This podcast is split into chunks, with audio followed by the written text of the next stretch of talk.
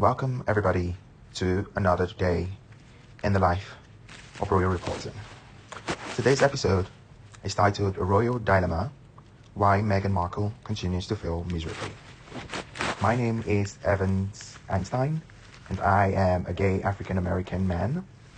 My parents were born in the United Kingdom, but my grandparents are from Sierra Leone in West Africa. Today, I want to discuss why I believe from an African perspective, Meghan Markle continues to fail miserably. Not too many things surprise me in life, and I seldom get disappointed in people, especially elites and privileged people. But nothing can contain the level of disappointment that I have in Meghan Markle, who will be quick to tell you that she is the Duchess of Sussex. From a bright, special air of new beginnings, as a member of the most popular family in the world, Meghan has quite simply made herself the subject of scornful remarks, some wicked, others wholly justified. This all boils down to her desire to pull at heartstrings. An insatiable want for positive press, one that many Hollywood celebrities themselves do not enjoy.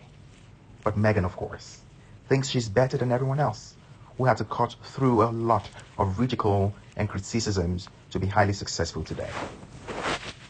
In the many months since Meghan Markle and her husband, Prince Harry, stepped back as working members of the British royal family, one thing shines a light on who Meghan really is behind all of these press incursions. She's someone who simply wants the public to think and speak well of her at all times.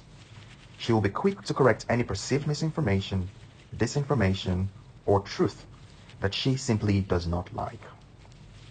In the now infamous litigation against the Mail on Sunday, the world was exposed to sultry emails from Meghan to her communications secretary, Jason Knuff, where she slut-shamed her sister and carefully wrote a letter to her father with the intention to pull at her strings. If her dad eventually leaked the letter. Oh well, he did. But royalty is not celebrity. Their relevance in the twenty-first century has been quizzed by some, but selfless, undaunted service to others has been, to, has been the key to their survival.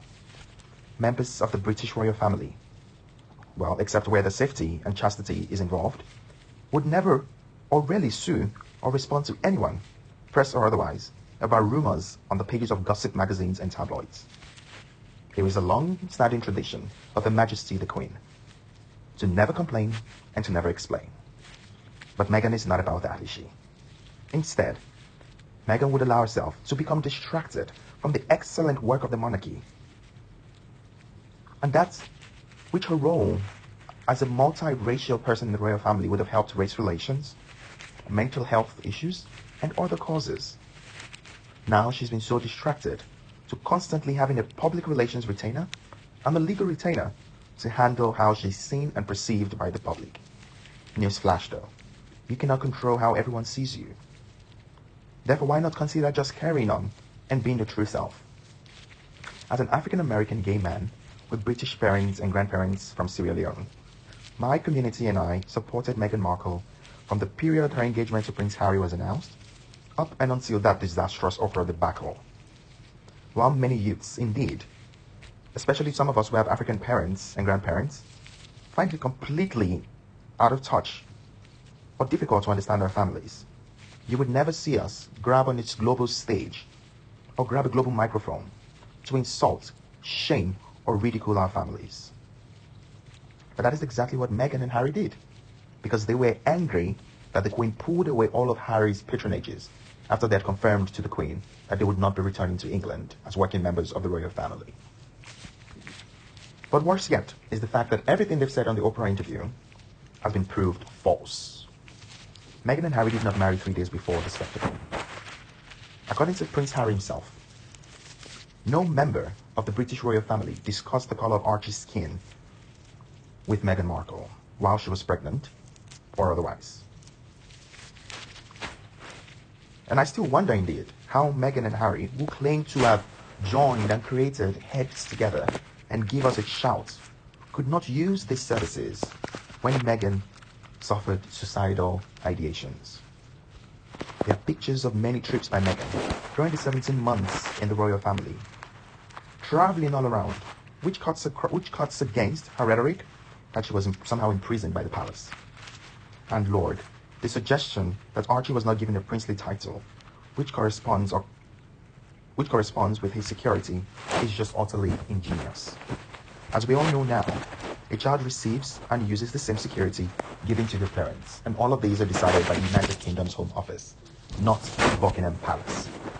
One would think Harry knows this, of course, and one would think he knows that any of his children, whether white, black, or any other race, would not be born princes of the United Kingdom. But why did Meghan say what she said at the Oprah interview? The answer? Exactly what was in an email many years before the interview. To pull at heartstrings. Indeed, racism and mental health are the two most important topics in the world, and they can get you cancelled by the progressives in America. And what is more, playing it from an angle of perpetual victimhood before Oprah would draw the sympathy of a lot of people in the world.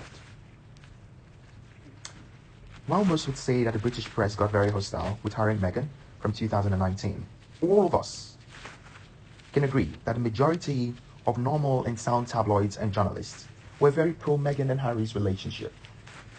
But they decided to listen to the naysayers, the few naysayers. We all loved her. I loved her to bits. Not until I got to judge for myself and see that indeed everything Meghan Markle does is calculated. In a few days, Meghan Markle's husband is going to lecture the world about taking a break. But perhaps that should start with him and his wife. No one can truly be happy waking up each day to one vitriol after another. I know only few people in this world whose reputations are so bad that they would read a book for children on the kids' YouTube channel and have more dislikes than likes. Or perhaps would go on Ellen DeGeneres' interview and after debasing themselves to squatting in the most disgraceful and unregal-like manner, still end up with far more dislikes than likes. People legitimately are seeing through this couple as overbearing, overprivileged, overindulged, selfish, spoiled brats. Of course, we do have the Sussex Squad, and some other people, I used to be like them, who really want to believe the best about Harry and Meghan. But the effort and energy defending these two every day has become a full-time job that I believe many will get paid much higher than the national average salary per hour. So, Harry and Meghan, why not just be you? Be real. You've sold your family, you've ridiculed them, but you're still flat broke. You're broke in morality. You're broke financially. You're broke in empathy and compassion. People see all of these things. And as an African, our values are very important, especially the values of family, because we know family is never always perfect. But respecting family, loving them, being selfless, that is the goal. What is worse is when you lie or state mistruths about your family to somehow pull at heartstrings. One can only hope for good measure that before time, before time runs out, you will be able to get back in good terms with your father, Thomas Markle, who, although was not a perfect man, and still possibly is not, did everything that made you who you are today. And for Harry, after the, lo- after the loss of your dearly beloved mama, the great and only Lady Diana, Princess of Wales, your father, His Royal Highness the Prince of Wales, took care of you and your older brother, William. William and his wife, Catherine, helped you through enormously, helped you through mental health issues, coping with the loss of their mama. But you took all of these great things in honor and slapped them in the face with it. Well, life is all in cycles. We should hope that one day, what you have meted out to your grandfather, your grandmother, and your father would not come back to you. It is the law of karma. And while I understand the need to want to pull at heartstrings so you can score deals like Netflix and Spotify and BetterUp and the other investment scheme, money and influence without love The power of family. Everything is a disgraceful waste. Therefore, as an African, I can tell you with every fiber of my being that we do not support Meghan Markle. We are disgusted by this rude awakening as to our nonchalant, family-shaming, race-baiting attitude. We have known the family all our lives as members of the Commonwealth. We have our grievances for the British government and the role they played in colonialism. But we know truth when we see truth. And darling, everything you say reeks of ignorance and mistruths. The British royal family, the Queen, Prince Charles, Prince William and his wife, are not racists. We know, because we can smell racists from afar. You should know Africans are really good at clocking B S. So overall today, I am joining my voice with others here on YouTube to say, it is not middle-aged black women and white women coming after Meghan and Harry in some kind of targeted hate.